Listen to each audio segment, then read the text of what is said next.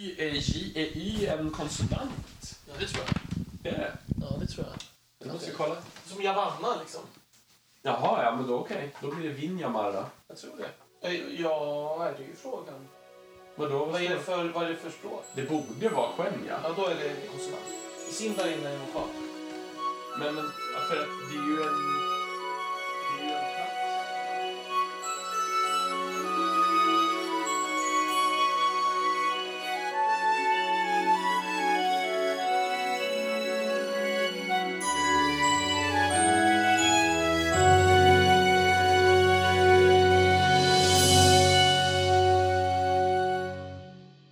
Hej och välkomna till det tjugonde avsnittet av Tolkienpodden. Så vi har nästan ett litet jubileum idag kan man säga.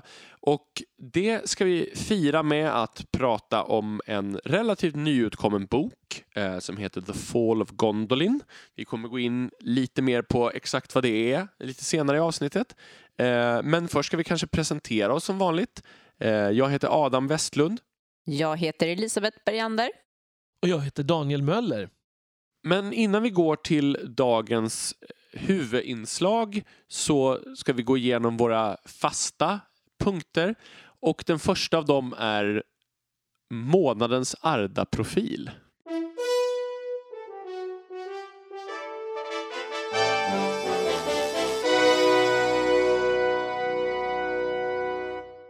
Ja, idag är det min tur att eh, ha hand om den här profilen.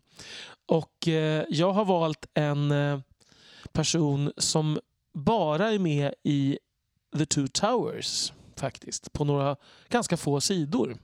Mm. Mhm. Är det någon som befinner sig på en häst? Nej, den här personen har nog aldrig befunnit sig på en häst. Kanske finns i Fangorn? Mycket rimligt antagligen. Aha. Aha, aha, ja. Är det Quickbeam? Det är det. Mm. Mm. ja. Jag var ett steg bakom. Jag eh, satt och grubblade på vad han hette nu igen. Mm. Mm. Eller Kvickbom som han Ja, heter i översättningen. Eller Precis. Snabba solstrålen. Exakt. Ja, ja, Det precis. bästa översättningen i hela Olmarks översättning. Verkligen. Ehm, ja, nej, precis. Jag kommer komma in lite på det här med Kvickbom och namnet och sådär Mm. eh, lite senare faktiskt. Men eh, ja, den här personen alltså är en ent. Eh, och det är ju så att i boken finns i, vad kan jag säga, I filmen så är ju bara självaste Fangon, alltså trädskägge, som är den enda namngivna enten, även om vi får se Mm. några fler. Men i boken så är det ju några till faktiskt. Men den enda som eh, har någon typ av personlighet utöver Fangorn så är det då Quickbeam, eller Bregalad som man ju heter Mm. egentligen på Sindarin. Och eh, han är bara med på några få sidor men ändå en sån här figur som, som jag kommer ihåg. Som jag, gjorde intryck på mig när jag Mm. läste första gången. Så. Absolut. Och det är ju så att det är Mary och Pippin som har stött på träskägge inne i Fangornskogen. Och eh, de har ju pratat om Saruman och vad han har ställt till med eh, eftersom han har ju börjat skövla i Fangornskogen och fälla träd och bygga industri och allt vad det är han håller på med. Och då till slut då, så sammankallar ju Träskägge Entemot som är eh, en samling av enter, alltså de träffas för att diskutera och avhandla viktiga frågor helt enkelt. Och, Enternas kommunfullmäktige. Ja, men precis. Där, där Fangorn, självaste Träskägg, då är eh, kommunfullmäktiges ordförande, sammankallande. Ehm, och ehm, de här enterna är ju väldigt långsamma med allt de gör. Eh, så att det här, det här mötet då kommer ju pågå i flera dagar för att det tar väldigt lång tid att eh, komma fram till någonting eftersom enterna är väldigt långsamma av sig. Då är det så att den här Bregalad, han har ju eh, redan bestämt sig ganska snart för vad han tycker i frågan om Saruman. Så när eh, hobbitarna getts iväg på en liten, de får gå och leka utanför, de vill inte vara med på själva mötet, så kommer Träskägget dit med eh, Bregalad och eh, så säger att du får ta hand om de här nu ett litet tag. En medan vi- barnvakt. Ja, han är barnvakt kan Mm. man nästan säga. Och de beskriver honom som i boken, eller Tolkien beskriver honom som en ovanligt hastig ent. Och anledningen till att han är så hastig ibland. Ett exempel på det är att han, han sa ja till en äldre änt innan den var färdig med sin fråga. Vilket jag tycker är väldigt roligt. Det är verkligen, då är man snabb i äntvärlden. Men om man tänker att man kan nog tänka sig att äntfrågor kan pågå i flera timmar. Precis. Och bara, ja, ja, bara, ja! Jag kan höra honom. Så. det är tonårings... Ja. Så här, Ja. Nej, Och det roliga är att Mary och Pippi står ju först och väntar på, på att han ska bli lite hastig. För att de tycker han är ganska långsam också. Men, eh, och beskrivningen hur han ser ut tänkte jag faktiskt läsa upp. Den, är så här. Han var lång och verkade tillhöra de yngre änterna. Han hade slät och blank hud på armar och ben. Läpparna var rödbruna och håret grågrönt. Han kunde böja sig och vaja som ett smäckert träd i vinden. Rösten var visserligen klangfull, men ljusare och klarare än trädskäggets. Eh, Så återigen har vi den här, hur trädliknande är egentligen änterna? Så, precis. som vi har diskuterat tidigare. Här, för, här förefaller de ju vara mycket mer humanoida Ja, i, i, verkligen. i den här beskrivningen. Ja. Begalad han tar hand om hobbitarna. Han, de går omkring och strövar omkring där och han skrattar åt allting. Ehm, alltså han ser typ ett moln på himlen så skrattar han. Och han ser en bäck rinna så skrattar han. Och han har ett um, änthus. Men den här, det här änthuset är bara en sten med mossa på som står mitt i en grön backe och har, har eh, rönnträd som står i en ring runt omkring. Så det är inte mycket till hus kan man inte säga.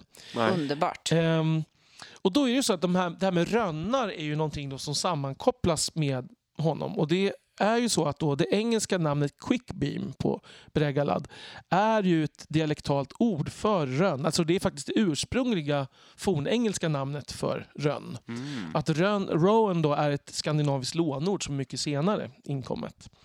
Och Bregalad är då det alviska betyder samma sak, betyder alltså snabbt träd helt enkelt. Så han bryr sig extra mycket om eh, rönnarna och han, när han stöter på rönnar så när han ser en rönn då blir han, stannar han framför den och sträcker ut sina armar och står och vajar och sjunger för den här rönnen. Så. Vilket ju Det är gulligt. charmigt. Ja. Eh, Det är ju så att det, änterna har ju lite olika ålder på. Det finns ju tre stycken kvar från forna dagar. Och det är ju självaste fangon, alltså trädskägge. Och så finns det ju eh, lövlocke som är finglas Och så finns det skinnbarke som är fladdriff. Och eh, Quickbeam han tillhör alltså skinnbarkes folk.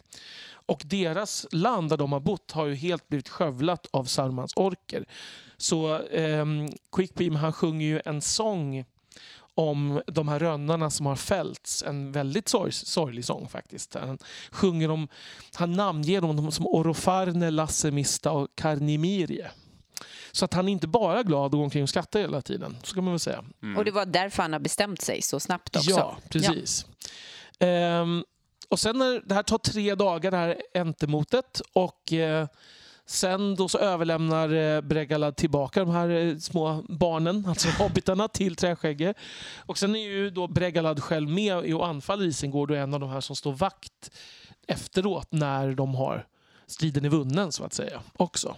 Och sen nämns han inte mer i berättelsen faktiskt.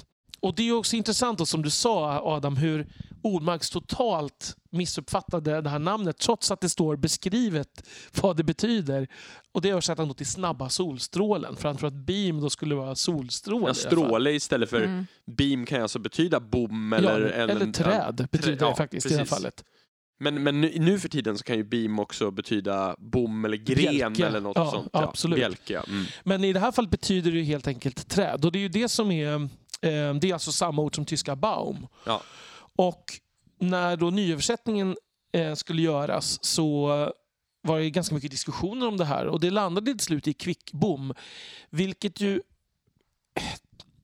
Alltså jag är lite kluven ska jag säga. Det är ju en väldigt korrekt översättning och kvick det är ju quick då, och, och bom är ju samma betydelse ursprungligen. Alltså det finns ju ett träd som heter buxbom på svenska, Mm. som är en buske. Mer det kommer ur samma etymologiska rot. Ja, och bom har betytt träd även på svenska. Det finns som en utdöd betydelse i SAOB. Men eh, kvickbom låter ju samtidigt som någon lite av en Åsa-Nisse-figur. eller Kronblom eller någonting sånt. Ja. Men samtidigt så visst, det är kanske den bästa översättningen. När det går etymologiskt att använda samma beståndsdelar i namnöversättningen då kanske man och det ändå är begripligt kanske man ska göra det. Så. Det är i alla fall väldigt mycket bättre än Snabba solstrålen. Alltså Ormark själv upptäcker hur jobbigt det är att döpa någon till Snabba solstrålen för han förkortar det till Snabbis på ganska många Och ställen. det är ju faktiskt, alltså, det är ju nästan ett brott mot män, mänskliga rättigheter. Ja, ja, Det här, hans snabbisform. ja, Alltså, verkligen. det, är, det är en av de sämsta sakerna. Det är faktiskt en av de sämsta sakerna. ja. Ja, men, och jag valde ju eh, Kvickbom då för att jag tycker att det... Enterna är ju så anonyma i filmatiseringarna och jag tycker att det är roligt att de är inte fullt så anonyma i eh, böckerna. Och det är ju lite så att just det här att de är kopplade till olika trädarter som de har hand om, som de också då påminner om utseendemässigt. Mm. Eh, han beskrivs att han har de här rödbruna läpparna Mm. Ehm, som ju då ska associera till liksom, alltså, rönn, rönnbär och rönnlöv antagligen. så. Men jag tycker också att han är en intressantare på många sätt och mer nyanserad figur än Fangorn själv. Som ju väldigt mycket liksom symboliserar det här urtida, nästan Mm. fader tid-gestalten. Lite stereotypisk på det sättet ändå. Medan Quickbeam har den här blandningen mellan att han är uråldrigt mycket äldre och långsammare och visare än hobbitarna. Men han är fortfarande liksom snabb och eldig och den här blandningen mellan glädje och sorg. Liksom, Mm. han, han är ganska mångfacetterad Mm. ändå. Jag kan ju tycka att, att det är fascinerande också att jag menar, han beskrivs som ung. Man får ju en känsla av att han är en yngling i det här gäng, skaran. Mm, liksom. mm. Eh, och samtidigt så är han ju så pass gammal att de har skilts från eh, entniskorna och de har tappat bort det. Jag menar, han, han måste ju vara oändligt gammal fortfarande. Ja, ja, ett antal tusen år Ja. säkert. Ja, precis. Med största sannolikhet i alla fall. För att jag menar, en, den vanliga teorin som vi pratade om är ju att sista alliansen skövlar entiskornas land. Liksom. Alltså, eller inte sista alliansen, men sista alliansens krig. Mm. Och det är, ju, det är ju 3000 år tidigare. Så att han är ju minst 3000 år Det gammal. är ju intressant. Men jag skulle säga, ja, men han är väl liksom i män, människoår typ 22 eller något sådär i min, min Mm. bild. Ungefär. Ja, ja. Någonting sånt. Han är ju liksom inte tonåring. Men Nej, han är, han, han är den sköna, unga, så här, pappas yngre brorsa. Ja, liksom, ja, så här. precis, precis. Den, Den. ja. Snäpp, snäppet äldre än Pippin då bara. Ja, men typ. Mm. Pappas yngre brorsa som ställer sig och vajar och sjunger när han ser rönn. Framför motorcyklarna. ja, precis.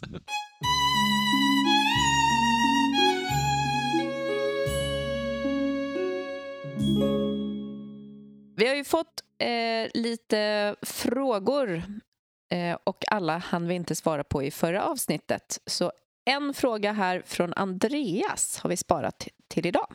Ja, och han frågade om alvringarna och men också människornas och dvärgarnas ringar. Alltså vi, han säger att vi har nämnt tidigare i avsnitt att de har någon sorts krafter. Vad är de här krafterna och liksom hur, hur skiljer de sig från varandra? Eh, Bra och, fråga. mm, jättebra fråga. Så jag tänkte att vi skulle göra en liten snabb Liten gen- exposé. en liten exposé över ringarnas historia Ja. tänkte jag mig. Ehm, och ringarnas historia börjar i mitten av andra åldern. Eh, närmare bestämt någonstans, någon gång på 1400-talet i andra åldern. Sauron har ju i första åldern varit eh, närmste man till Melkor, mörkrets furste, men han kommer undan när Melkor besegras och försvinner bort. Valar får inte tag på honom. Och i mitten av andra åldern så dyker en mystisk figur som heter eh, Anatar upp, gåvornas herre. Och eh, det är Sauron i förklädnad skulle man kunna säga. Och han hjälper alverna med en massa visdom, han lär dem eh, smedkonst, eller smideskonst.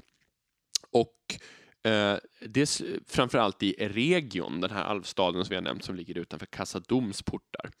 Och det slutar med att de smider maktringar. De börjar med små ringar som någon sorts övningar, eh, men runt år 1500 i andra åldern så har de första maktringarna, eh, vilket troligen är då de ringar som sen gavs till dvärgarna och människorna färdigställts. Um, är det här då alltså tidsmässigt en period då Sauron kan hålla på i ganska mycket lugn och ro. Men ja, precis, han har ju inte outat sig som... finns. Ja. Och där borta eh, är det ett helt gäng som kanske han annars skulle ha undvikit som Ja, precis. Men han, är ju inte, han har ju inte deklarerat sig själv som, eller liksom, han har ju inte kommit ut som Sauron än. Nej. Utan eh, han har ju varit i exil sedan eh, Melkors fall, så att säga.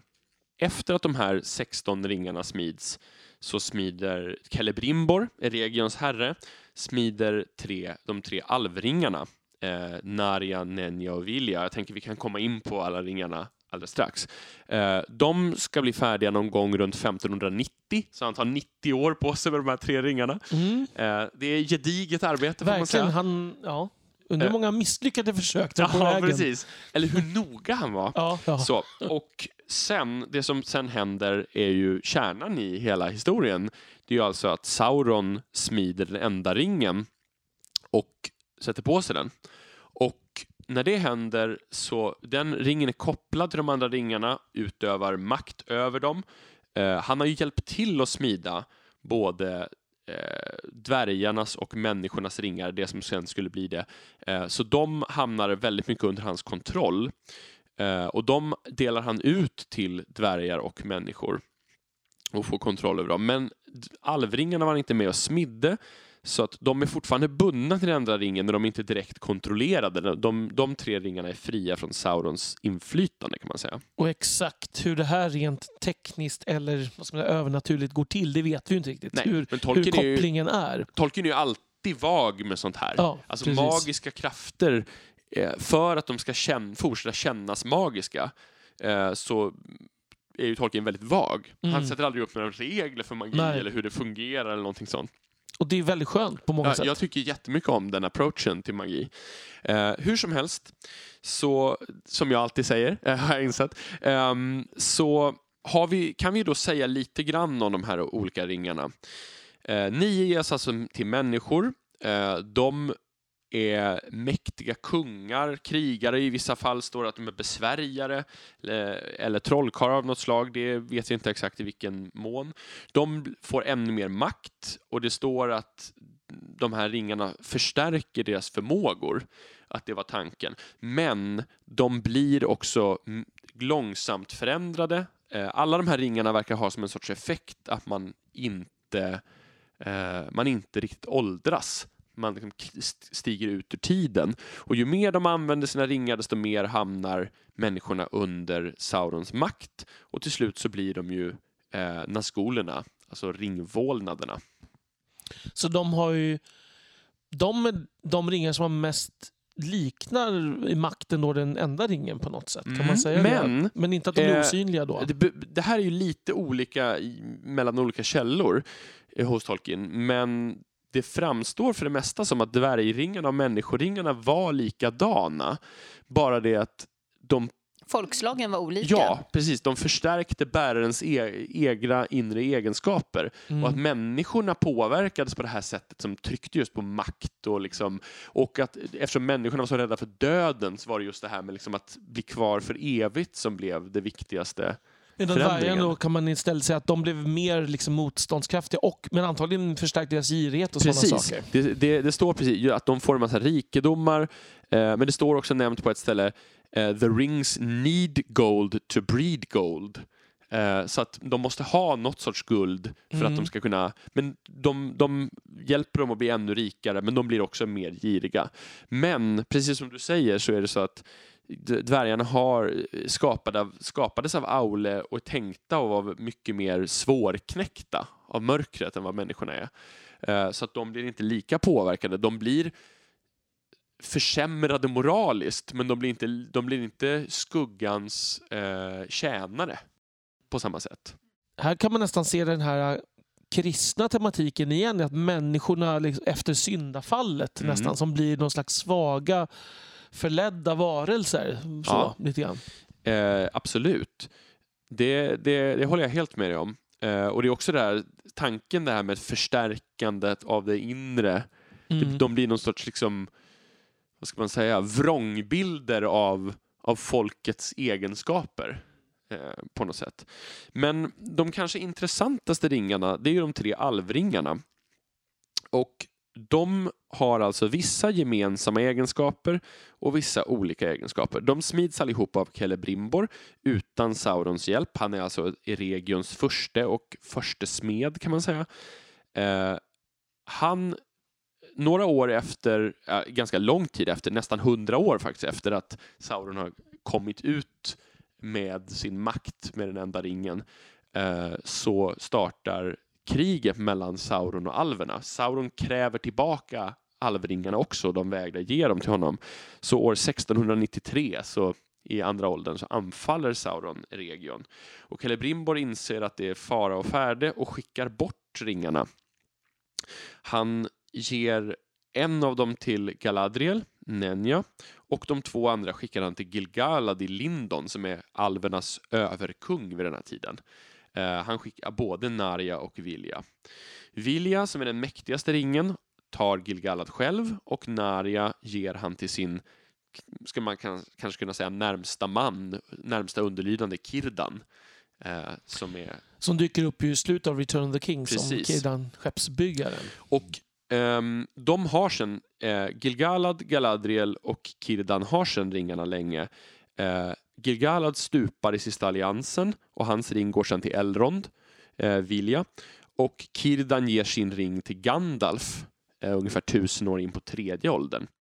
Det man kan säga om alvringarna, om deras egenskaper, är att det sägs rakt ut att de inte är vapen. Deras egenskaper ska vara bevarande och läkande. De ska på något sätt hålla kvar det här alviska så att eh, världen inte ska rulla på för snabbt. De verkar sinka tiden, de verkar hela såren.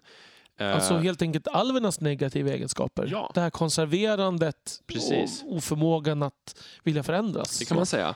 Fast Kirdans ring, Mm. som Gandalf tar, hade den riktigt den egenskapen? Mm, jag kommer till det här nu.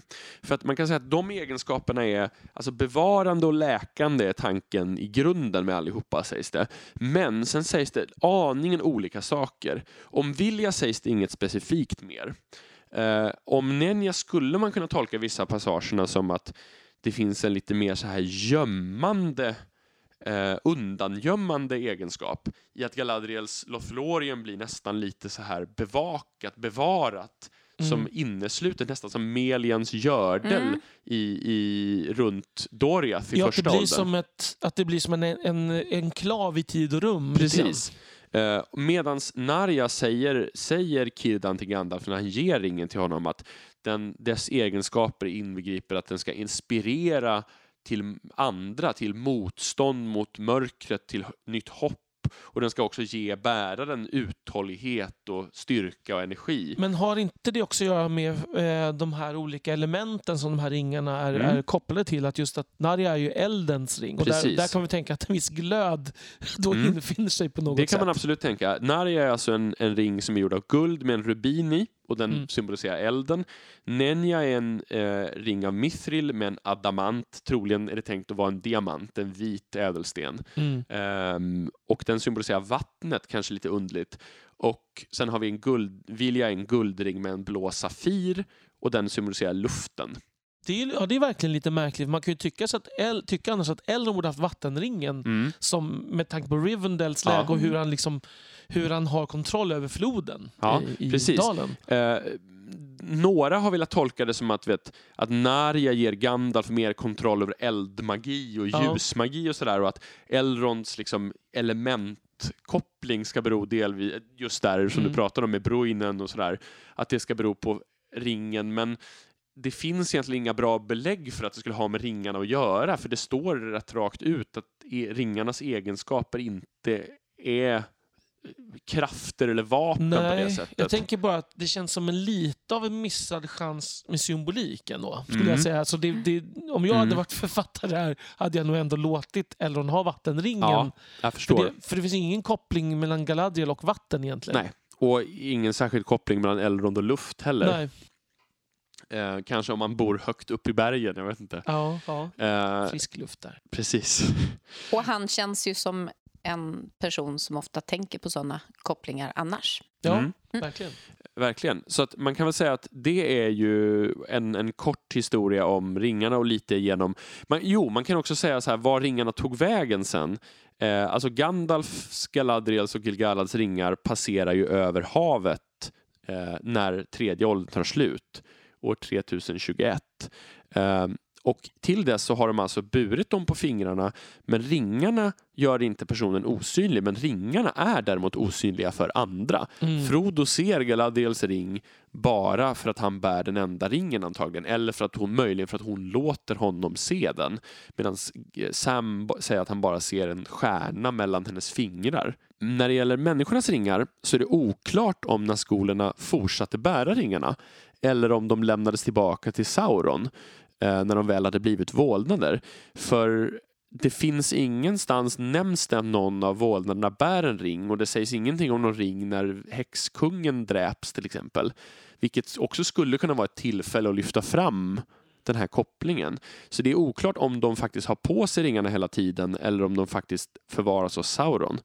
När det gäller dvärgringarna så är eh, vid ringens krig så har fyra redan förstörts av drakeld och tre stycken har återgått till Sauron. Och den sista av dem eh, tar Sauron från Thrain den andre, Thorins pappa, när han torteras i Dol Guldur. Det finns med extra materialet i Hobbit-filmerna, eh, Gandalfs möte med Thrain.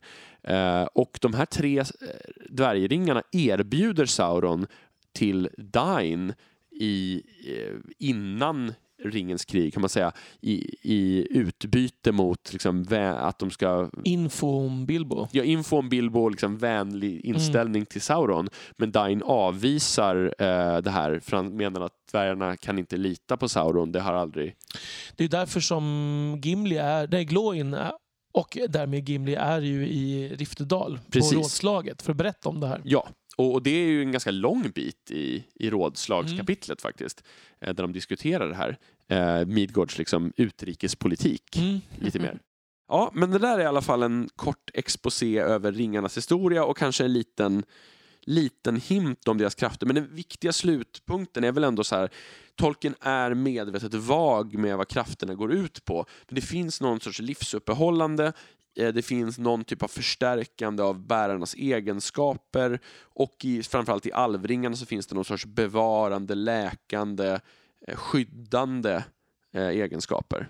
Så häxmästaren fick inte den kraftigaste ringen utan han var den mäktigaste personen innan han fick ringen och därmed så blev han den mäktigaste personen som ringbärare. Kanske. Det är svårt att säga. Um, viss på, alltså till, om man läser till exempel i slutet av Silmarillion där det står om of the rings of power, då framstår det som att ringarna är mer eller mindre identiska. Men på andra ställen så är det inte, sägs det inte rakt ut, så att jag, jag vet inte vad Tolkien hade tänkt sig. Det, det, det framgår inte. Det kanske är en kombination. kanske var mindre skillnader mellan dem också. Det är ju väldigt fascinerande nu om vi tar ett litet sidospår på det här temat. Det här med att det tar så pass lång tid ändå för Gandalf att förstå vad det är för ring som Bilbo har hittat. För att, ja, även om okay, de gjorde massa små ringetyder på vägen då, Ja. medan de höll på att ta reda på hur gör man en ring. Men att det skulle ta så otroligt lång tid om på vilken ring det handlar om. Det är, med tanke på att utav de här maktens ringar så verkar det då som att den enda ringen som gör bäraren osynlig är den enda ringen. Och han är hyggligt skarp. Och även om okay, kopplingen i Sildor, vart tog ringen vägen och så, nej, rent historiskt, nej det kanske inte är givet. Men då måste det alltså funnits massvis med andra ringar som gjorde Mm. bäraren osynlig. Det står att de gjorde en mängd mindre ringar och man kan tänka att den här själva osynligheten Mm. kanske inte alls är någon särskilt viktig del av kraften. Man kan tänka att osynlighet så av, dvärgs, eller av alvsmederna kunde ses mer som en liten lek, om ni förstår vad jag menar. Mm. Medan den här stora kraften som är lite mer vag och obeskriven, den är liksom det som egentligen är the rings of power. Det är det som är essensen i dem. Och man kan tänka sig att de här små ringarna kanske det fanns ganska många av. Man, alltså, och då kanske Gandalf tänker att det är mycket, mycket, mycket högre sannolikhet att det är en sån. Mm. Som, att de liksom driver runt lite mer. Och det är ju faktiskt ett tips om någon vill spela rollspel i Midgård till exempel, att man kan, man kan bygga någon liten plotline kring såna här småringar, för det bryter inte kanon. Nej, nej, det är bra.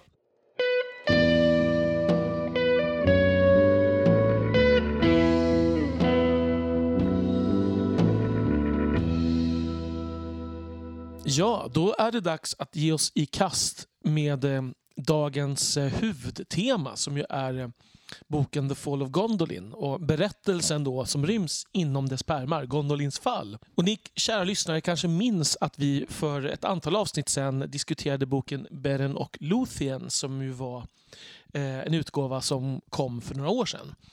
Och det här kan man väl säga är den tredje i samma serie. Om den första var Children of Hurin och sen kom Beren och Luthien och nu The Fall of Gondolin. Där Christopher Tolkien har inom samma pärmar då samlat ihop den här berättelsen kan man säga. Som försöker då rycka ur dem ur sammanhanget i Silmarillion och ge dem en egen värdig ram kan man säga. Och Beren och Luthien var, tyck, var vi ju sådär imponerade av. Det var ju lite hattigt hit och dit. Och Vi var ganska oss- kritiska. Ja, det måste man väl säga. Och vi frågade oss verkligen om vem som var målgrupp för den här boken. Och eh, i den här eh, utgåvan som ju... Vi är ju, får väl erkänna att vi är lite förvånade över att den... Existerar. Ja, för det lät verkligen i den förra boken som att det här blir det sista jag ger ut, som Mm. Christopher Tolkien Men sa. den här gången skrev han, det här blir definitivt det sista jag Ja, ger ut. precis. Och det kanske är rimligt ändå att anta att det är så, Ja. tänker jag. Men det sa jag nog förra gången också. Eh, men den här är ju... Här har han då plockat ut de olika versioner av berättelsen som finns från olika tidsperioder i sin fars liv och samlat inom samma pärmar. Och det här är ju då eh, versioner av olika längd och djup kan man väl säga. Där mm de sträcker sig från en väldigt tidig version som är väldigt utarbetad, får man väl säga. Som ju kommer från den här The Book of Lost Tales, alltså en av de första, äldsta texterna då.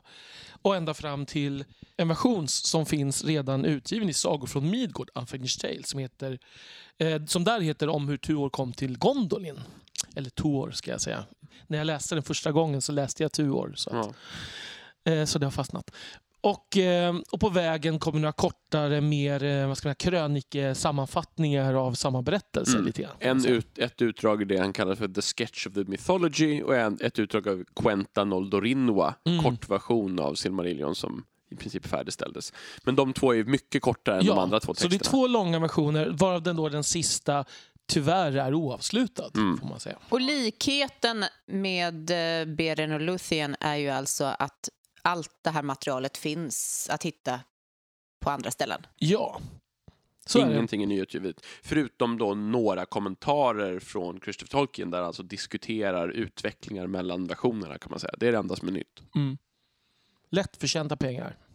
Ja, på ett sätt. Men, men som sagt, det är, det är en fin bok Mm. som står i bokhyllan och det kanske också, man kan väl säga att det kan finnas en sorts poäng med att de tre stora berättelserna har vars eget band på ett sätt. Men vi, vi kommer kanske in på det mer, vad som är den stora skillnaden mot till, mellan de här tre olika, att de är väldigt olika, ut, olika strukturerade ju. Ja, verkligen.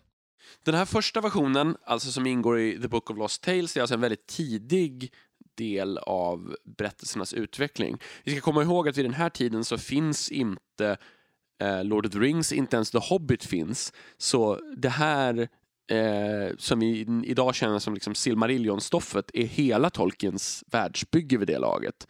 Eh, och väldigt mycket vad ska man säga, sammanbindande element i historien sen finns inte. Det vill säga, det finns ingen tydlig koppling mellan just den här historien och de berättelser som har föregått den.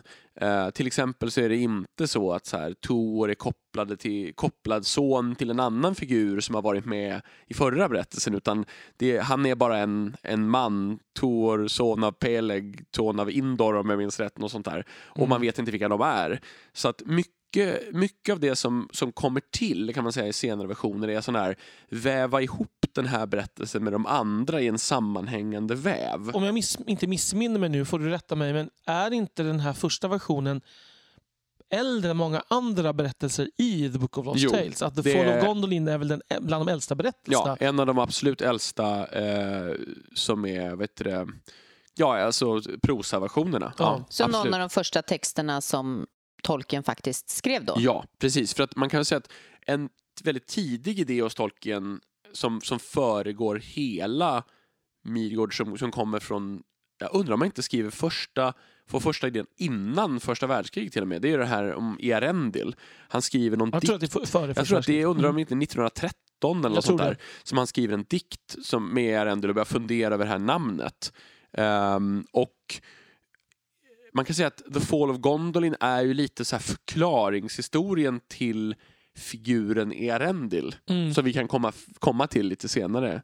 ja, historien. Det, man kan väl bara säga det då. Det här är ju en klassisk tolken att man, man har ett ord från vår verkliga värld, Mm. från, från något språkhistoriskt sammanhang som man känner att hmm, undrar vad det här var. Mm. Och så ser han sig nödgad då att skriva en hel bakgrundsmyt. Och i det här fallet är det ju då eh, just Earendil, eller Earendel som det då heter på fornengelska, som ju är troligen aftonstjärna eller morgonstjärna, Mm. alltså Venus, som, som nämns då i en fornengelsk text. Och då var, bestämmer sig tolken för att hitta på en myt bakom och gör det till en person då som Mm. blir symbol för afton och morgonstjärnan. Precis.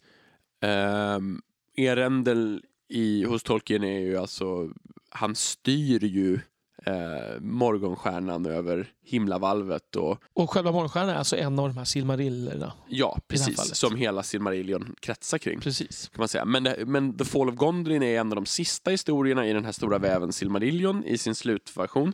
Och den, den är liksom det sista steget i, på vägen mot Earendil skulle man kunna säga. Ja, Ska vi återge lite kort vad The Fall of Gondolin handlar om? absolut. Ehm, då hoppar vi över de här liksom förändringarna kan man säga mellan, utan jag, jag går igenom ungefär den version, den sista versionen som den blev. Mm. Så kan vi, kan vi gå igenom. Och det, historien handlar alltså om eh, Tor som är son till människohövdingen Hor. Hor har dött i det här stora slaget som jag nämnt några gånger, Nirnaith Alnoidiad, som går fel, som förloras mot mörkrets herre. Det är det största och värsta slaget dittills, så människornas och alvernas riken i norr krossas.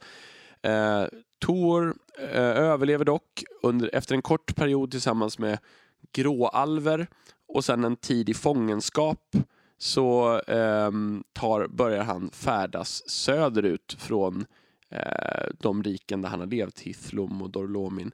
Han Eh, blev övergiven av sin mamma. Ja. Hans mamma eh, går och dör på hans pappas grav. Kan man säga. Mm. Det är sån här klassisk kvinnor i, i, i typ Iliaden och sånt där. Eh, Så när hon får höra att Hor har stupat så går hon till den här stora massgraven Hauth en Endengin och lägger sig och dör ovanpå den. En mycket ansvarstagande mor, får man Precis, säga. och bara upp, så här, uppfostra honom nu, snälla, säger hon till gråalvarna och drar.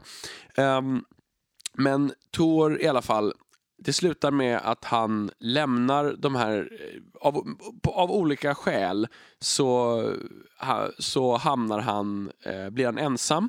Eh, jag går inte igenom hela, alla detaljer där. Han färdas söderut, bort från sina föd, födelseländer, kommer till havet som den första människa som kommer till havet, eh, finner en plats som heter Vinjamar vid kusten där Turgon och hans folk har eh, varit förut i området Nevrast. Där hittar Tor en rustning, en hjälm, en sköld och ett svärd. Eh, han möter sen Och en gud. Ja, han möter sen havsvallan Ulmo eh, som sänder honom att leta efter den eh, dolda alvstaden Gondolin.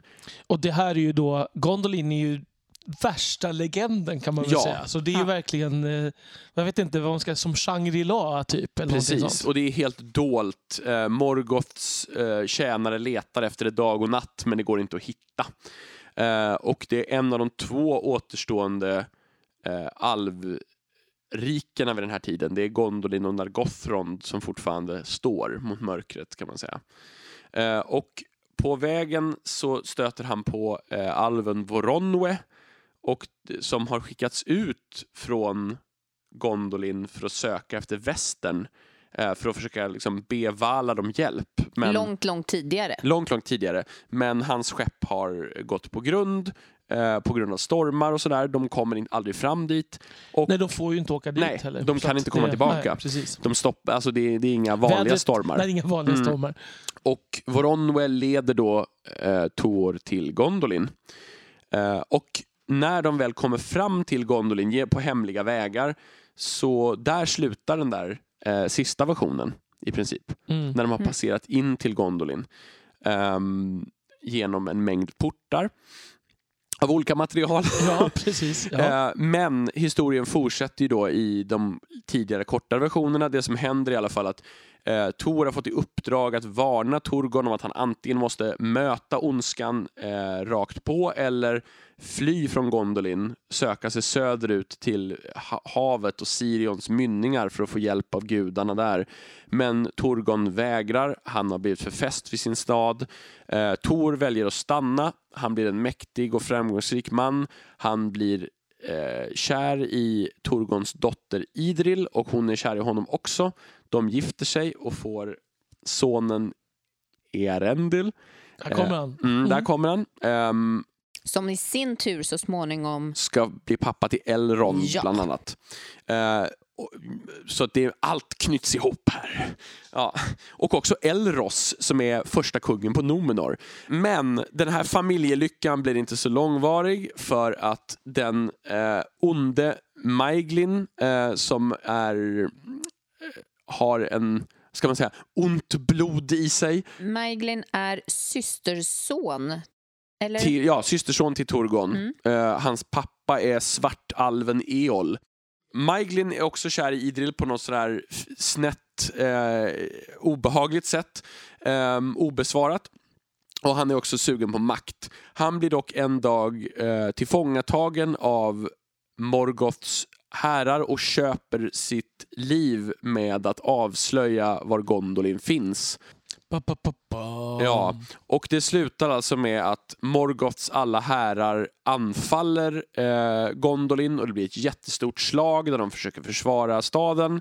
Eh, men Morgoths styrka är för stor, det går inte. Alltså han kommer med alla, det är verkligen... Alla eh, drakar, alla, alla och tusen, ja. tusentals, tusentals orker, ö, allting. Det är slå på stora strumman. I den här äldsta versionen så är det här slaget otroligt långt. Mm. Ehm, och alla stupar heroiskt till höger och Och vänster. Turgon och han dör i sitt torn som bara rasar samman över honom. och Precis det är väldigt dramatiskt. Exthelion dräper en, en Balrog med sin, med sin hjälm innan han drunknar i en fontän och Ja. det krossas. Och, Ja. så här, ehm, vad heter det? Glorfindel som jag pratade om förut, på väg när dör för att skydda de som flyr ur staden, faller ner med en Balrog i djupet och så Ja. vidare.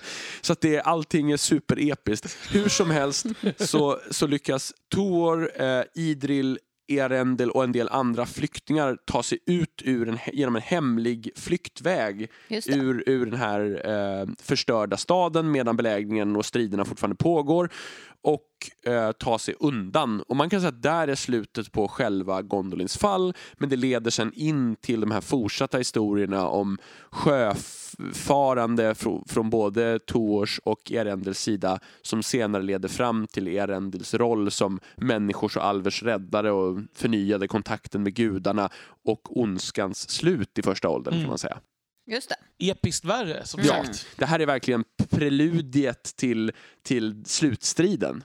Och man kan väl säga att när Christopher Tolkien sammanställde Silmarillion, vilket ju förstås tog en himla tid eftersom det var så, så mycket olika versioner, mycket anteckningar att hålla reda på, så var ju här den berättelse som han hade störst problem med. För att den enda fullständiga versionen var ju från från tiden för första världskriget Mm. i princip. då. Mm. Vilket gjorde att väldigt mycket av det stämde överhuvudtaget inte överens med någonting senare. eller Nej, och någonting det- sorry, tidigare i berättelsen. Ja, precis. Förutom det så fanns det, som jag sa förut, inte de här kopplingarna mellan alla berättelserna existerade inte än. Nej, precis. Och alla senare versioner var alltså helt ofullständiga. Ja. Mm. Så han var, här var han ju tvungen att göra mest arbete själv kan man säga i den färdiga Silmarillion. Det Han väl- skrev nog i princip den versionen Ja, och försökte härma pappas stil.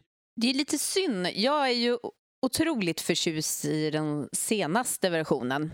ja. Mm. Eh, och, Den finns också i Unfinished Tales kan vi säga. Precis, Mm. Sagor från Midgård. Det var en av de tidigare texterna som jag läste vet jag när jag började läsa Tolkien. Um, ehm, och det, det, det finns så mycket i den, den berättelsen som tilltalar. Eh, Så att någonstans så hade jag velat att den åtminstone pågick längre än vad den gör i dagsläget. Alltså jag skulle vilja säga, när jag nu läste om, eller snarare, när jag läste om den här boken, det var ju första gången jag läste den, men det kändes ju som att läsa om den. Eftersom det bara var gamla texter. den, Ja. precis. Så, så slogs jag av att det här, den, den versionen av berättelsen är ju bland det bästa Tolkien har skrivit, Ja. måste Ja. jag säga. Ja. Håller helt med. Eh, det, och det som jag slogs av är den här uh, hur han lyckas i, i den versionen skapa det som jag tycker finns i Lord of the Rings men som liksom inte riktigt finns i Silmarillion, nämligen ett historiskt djup. För att i Silmarillion befinner man sig ofta i själva djupet. Så att. Mm. Man är i historien. Mm. Vilket gör att det finns liksom inget det finns inget bakom där, utan man är ju mitt uppe i det. Och det här Mm. såg ju Tolkien själv kanske som en möjlig brist. Mm. Eh, men i den här berättelsen så finns det här djupet, eftersom det är den sista berättelsen i hela i, i Silmarillion får man nästan säga, Mm. näst sista Ja, i alla fall. Väldigt sen... Ja. Då, då blir det ju att här finns den här bakgrundshistorien med och ger allt det här djupet, speciellt i den sista versionen som han skrev, för där där ger han ju mycket mer nyanser än vad som finns i de här mer korthuggna Silmarillion-texterna. Det här är en väldigt inzoomad version. Alltså den är Mm. nästan på, i, i sina stunder lika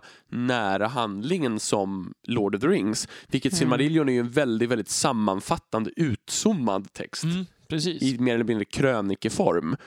Så här är man mycket mer närvarande. Man känner dofter och s- se, alltså, man, är- man, man, kameran sitter på Tors huvud. Det är inte liksom panorerande över hela landsområden. Nej. Och sen de här sm- små hintarna som finns, det här korta sekundmötet mellan kusinerna.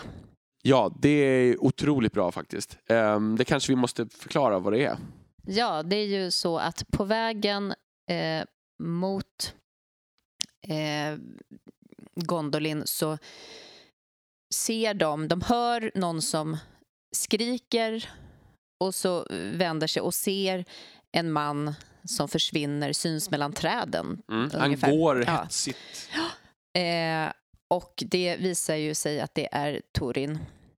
Han är i en superkris och är inte eh, redo att möta. Det är inte så att de möts och De känner ju inte igen varandra. känner de igen vet, de har varandra aldrig tar del. träffats. Men de, de passerar varandra i en...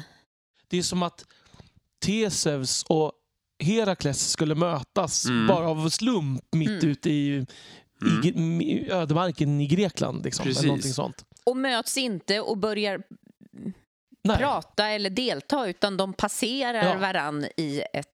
Ja, Det här är ett väldigt modernt litterärt grepp. För man får ju inte se det här mötet alls i Torins berättelse för han är så upptagen i- inne i sitt eget huvud där. Så han Mm. märker ju inte ens de här som betraktar honom. Och Tor ser honom och känner medömkan. Vad är det här för en desperat man? Och Mm. vet inte att det är hans egen kusin.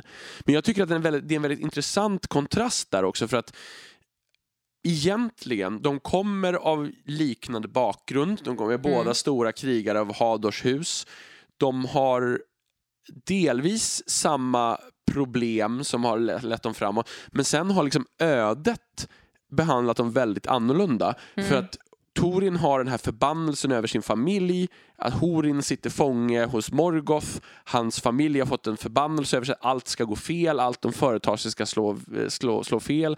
Och Torin går bara djupare och djupare i en spiral ner i mörkret, medan Tor har motsatt situation. Han blir så här ledd på vägen varenda steg. Först gråalverna kommer och Ulmo kommer och Voronwe kommer och alla bara här ska det gå, här, det här är vägen till framgång och lycka och glädje. Och liksom, så Tor, Tor liksom... Alltså lycka och glädje vet jag inte. Jo, men det är ändå så här, han har ju det är ändå så här, om man jämför med Torin Mm, så jo, har han ett jävligt absolut. mycket bättre liv. Absolut, Kan man säga. Och det är också, han, han, får liksom, han får barn, hans, han får spendera evigheten med sin hustru eh, senare. Liksom, det, är, det är ändå så här, to, Gondolin går under men allt Tor gör lyckas. Allt Torin gör misslyckas. Bortsett från det lilla faktum då att Turgon inte lyssnar på Tor. Nej, det är sant. Eh, det Mm. håller jag med om. Men det är ändå så att Tor är en liksom i grunden lyckad hjälte. Ja, jo, det får man säga. Men to, eh, Torin har ju också det... Han, han har ju en personlighet som förbannelse eller inte över sitt släkte. Eh, det är ju lite karma-grej kan jag känna. Han beter sig ju som en svin Vad då menar du? mot, ja, men mot människor. Alltså det är ju det här, åh, mm, eh, Men ge mig ett konkret exempel. hur han behandlar Beleg. Vad, vadå? Att han slår ihjäl honom när han inte känner igen honom mitt i natten? Nej, men att säga ah, nej, men jag kan inte gå tillbaka. Jag måste...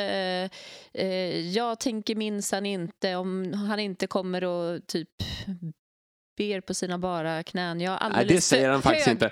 Han, Nej, han säger inte det exakt. du, Men, du läser in mycket- väldigt mycket här ja, i den här personen nu. speciellt... Eh, hur som helst, sen är det också väldigt svårt att veta hur mycket av de här besluten hade han tagit annorlunda om han inte hade haft en guds förbannelse över sig. Du, du läser in väldigt mycket, men, men jag, jag ska vara en så bra person så att jag overrides the destiny of the world. Ja, jag tror, att, jag tror att han hade kunnat påverka det.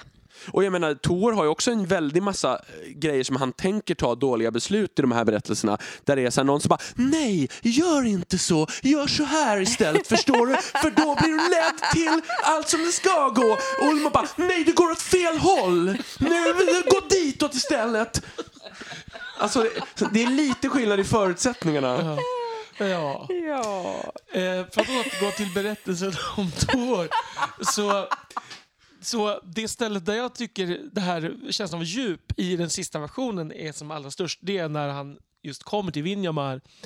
Och, och det, man får det här, jag fick verkligen den här rysningen nästan. Hur, det är som att som tusenårig historia som bara tyngs ner Ja. i berättelsen. Han där. hittar de övergivna hallarna Ja. med kolonner och... Ja, det, är- jag tycker det var helt fantastiskt. Det är oerhört bra. Ja.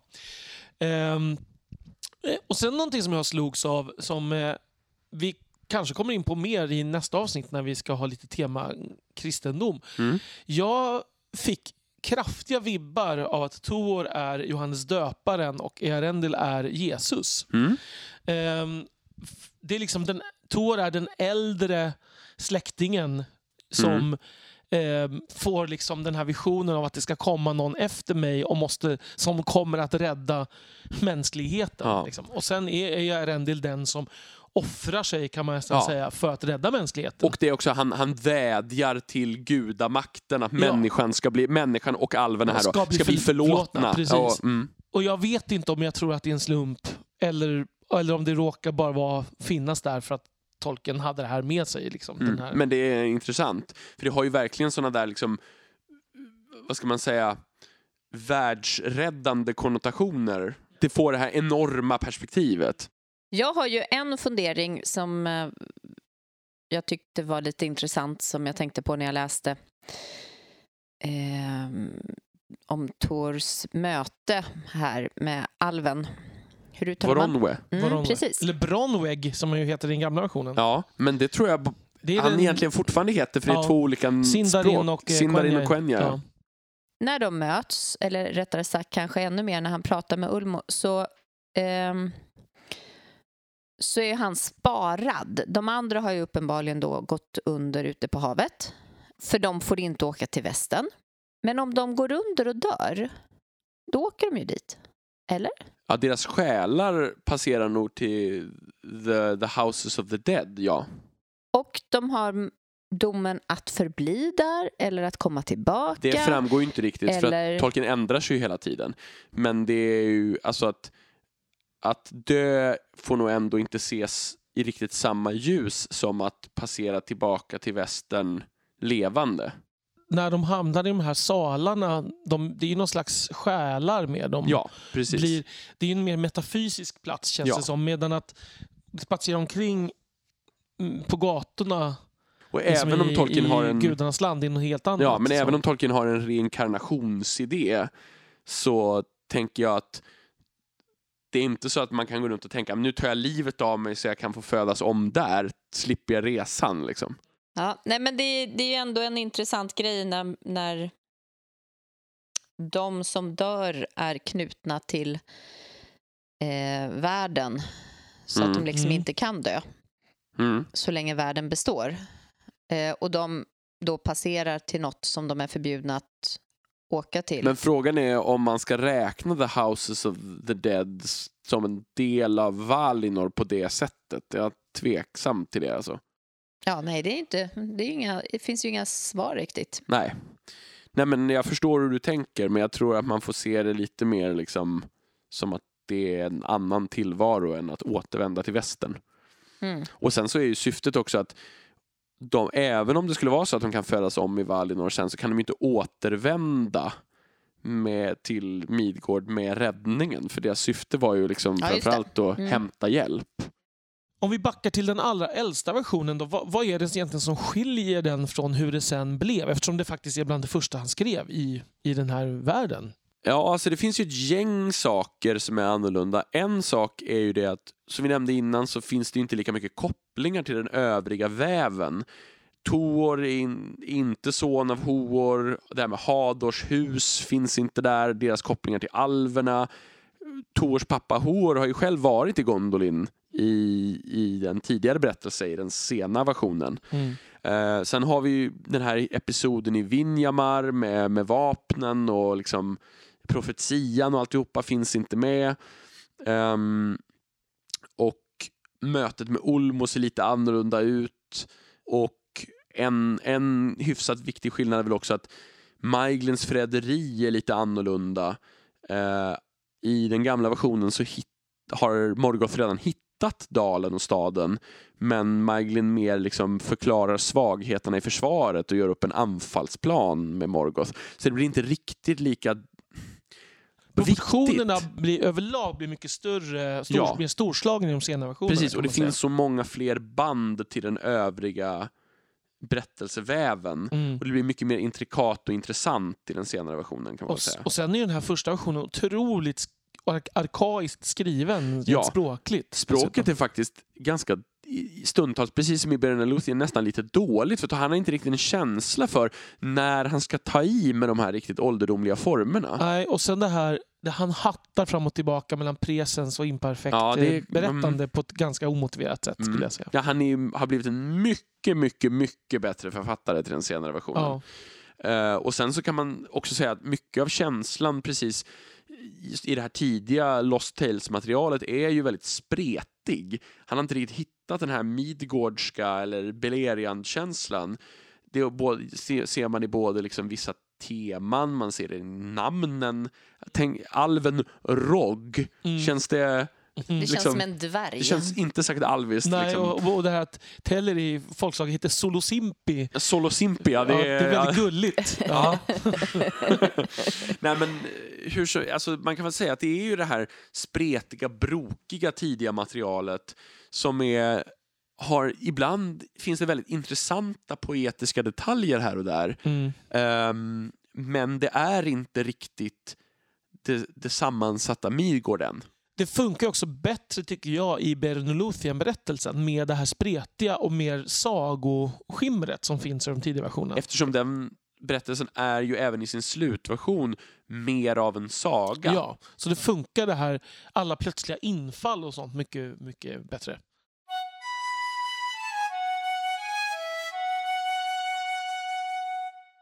Någonting som jag verkligen uppskattar med den här utgåvan måste jag säga, det är ju bilderna Mm. eh, som jag tycker var väldigt fina. Jag är inte, jag är inte alltid en fan av Alan Lee, så är. Men jag tycker att de här är väldigt lyckade för det finns ett jag tyckte till exempel den bilden just av när det här tornet i Gondolin Hela, alltså hela, liksom, det är ett gigantiskt torn som rasar med Torgon i. Mm. Ehm, och den bilden tyckte jag väldigt mycket om när, när de, liksom, det lilla överlevande sällskapet står och blickar ut över och ser den här förödelsen. Ehm, jag vet inte, han fångar någonting tycker jag i de här bilderna som inte alltid är helt uppenbart i själva texten. Mm. Så skulle jag säga. Jag tycker att Alan Lee gör sig ganska bra som illustratör till just Silmarillion. Mm. Alltså att han, han är bra på det här som du, som du pratar om med de stora tidsperspektiven, det episka, avlägsna, Mm. tycker jag. Han har svårare med den här närheten i, Lord of the Rings. Det är, min också, känsla. Det är också episkt utan att bli en fantasyparodi. Ja, det är inte så här blå drakar som slåss med trollkarlar i Nej. etern. Ja. Och sen är det ju såklart, det är kul. Jag menar att jag fick återupptäcka den här äh, sista berättelsen. Det, jag, det är jag väldigt glad över att jag läs, fick läsa den igen. Eller fick och fick, men jag kom, fick möjlighet Fick en att göra det. anledning Fick en att- anledning, tack Mm. så heter det.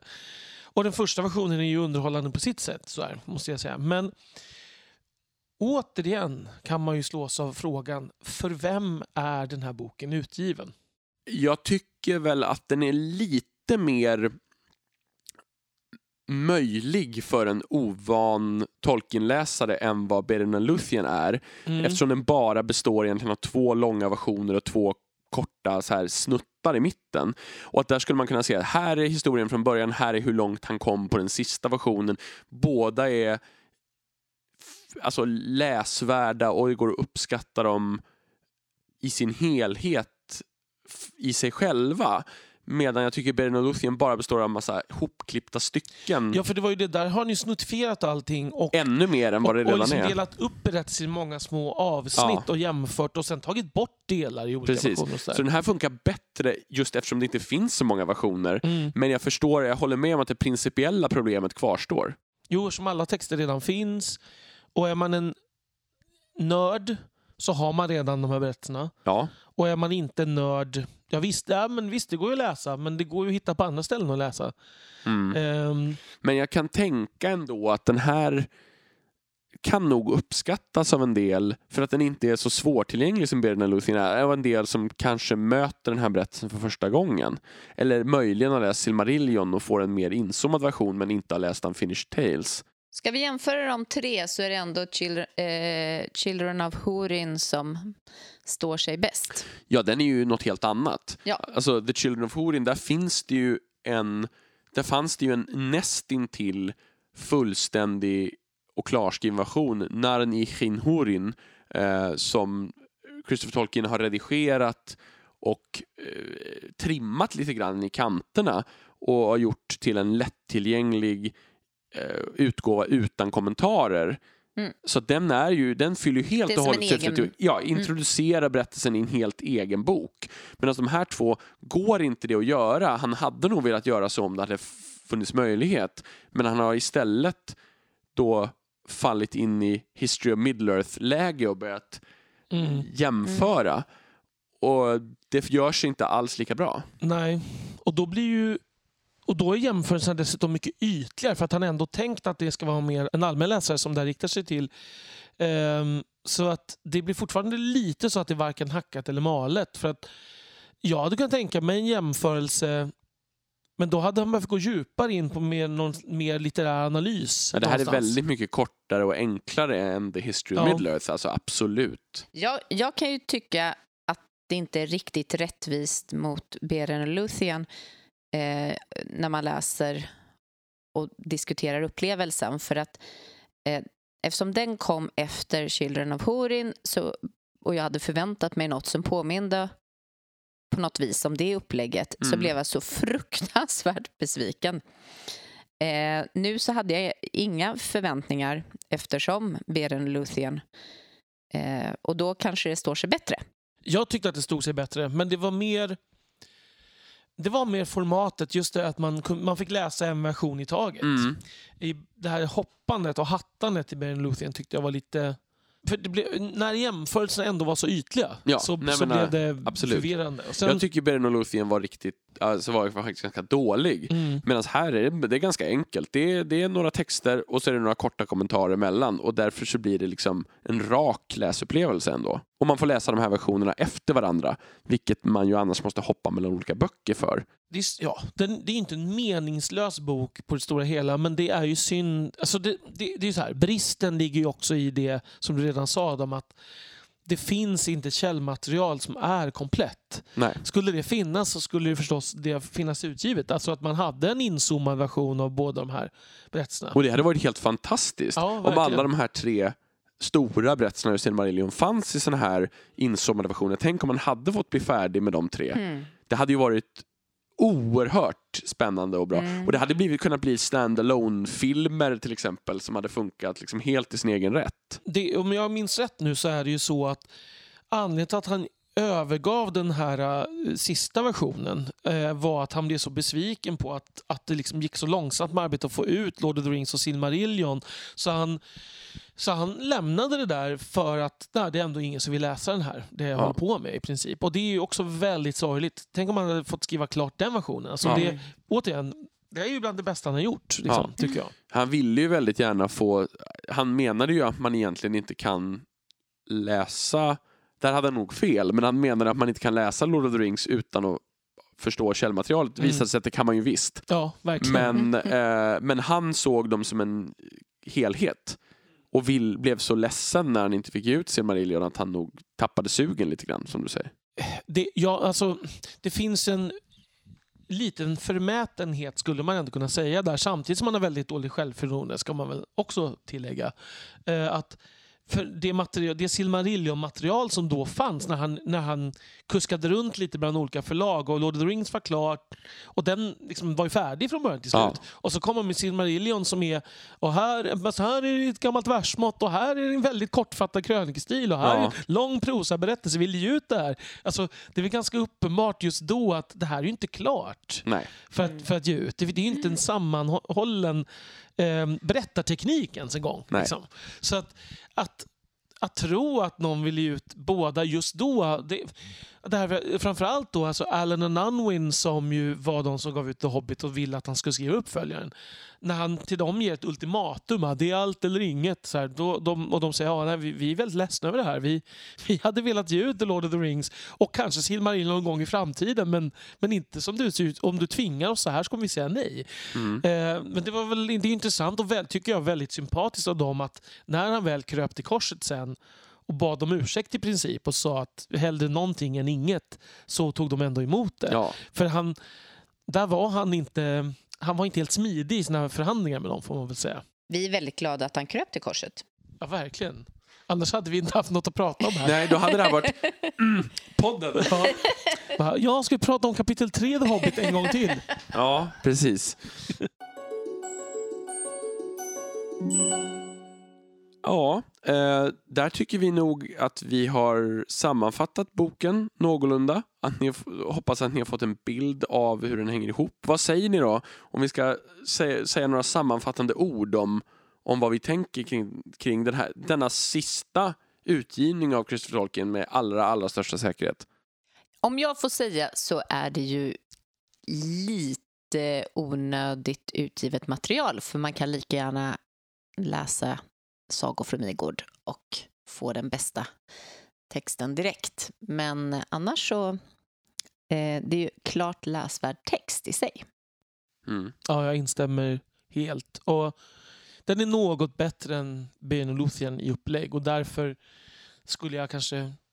Den är också mindre känd, berättelsen. Mm. Så av den anledningen skulle man också, bara genom att han lyfter den på det här viset, att han ger den en status som den kanske inte har, men som den borde ha i det stora hela.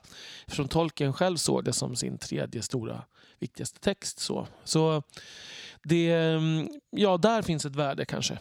Alltså, jag kan absolut tänka att det finns någon sorts skikt av fans som inte sk- skulle kunna tänka sig att läsa The History of Middle-earth, alltså The Book of Lost Tales, att det är för tungt och jobbigt med fotnoter och allt sånt. Mm, Men att det här är tillräckligt lättillgängligt absolut. och att man då får sig till livs både den första fullständiga versionen och den här långa början, så att säga. Eh, och då får, men genom att läsa den där första versionen som man inte skulle ha fått om man inte hade läst The Book of Lost Tales så får man ju en bild av vad som skulle ha blivit av den här långa versionen om den hade fått bli färdig. Så jag tycker ändå, som, som ni säger, att det, det är ju liksom det, det känns ändå lite mer motiverat än Berna Luthien. Alltså, men jag har tänkt på det här med de här tre stora berättelserna. Eh, att de fyller ju... De är ju väldigt olika typer av berättelser. Och Ben Luthien är en, en eh, romantisk historia, det är också väldigt typiskt en saga som vi säger. Det här är ju väldigt typiskt en nästan som en sorts det är nästan som epik från antiken.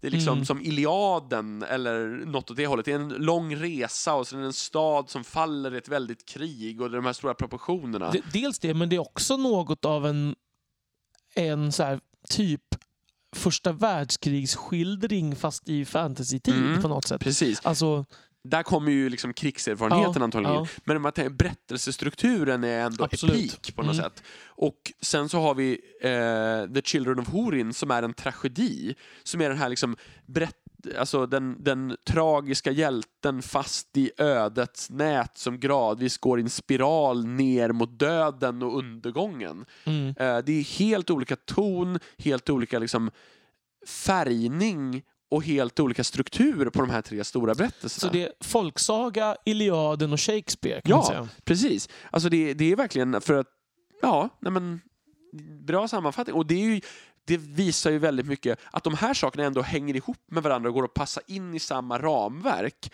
Säger ju någonting om Tolkiens bredd. Absolut. Ja, nästa avsnitt blir ju något av en specialare. Det är som en livepodd, fast det blir inte live för er som lyssnar, för det har ju redan hänt då. Men det är ett panelsamtal som ju kommer vara, följa efter en konsert. Så eh, vi hoppas ni ser fram emot det avsnittet. Ni kan som vanligt skicka in frågor och funderingar till tolkienpodden at gmail.com eller vända, sig, vända er till vår Facebook-sida eller till oss på Twitter, Tolkienpodden.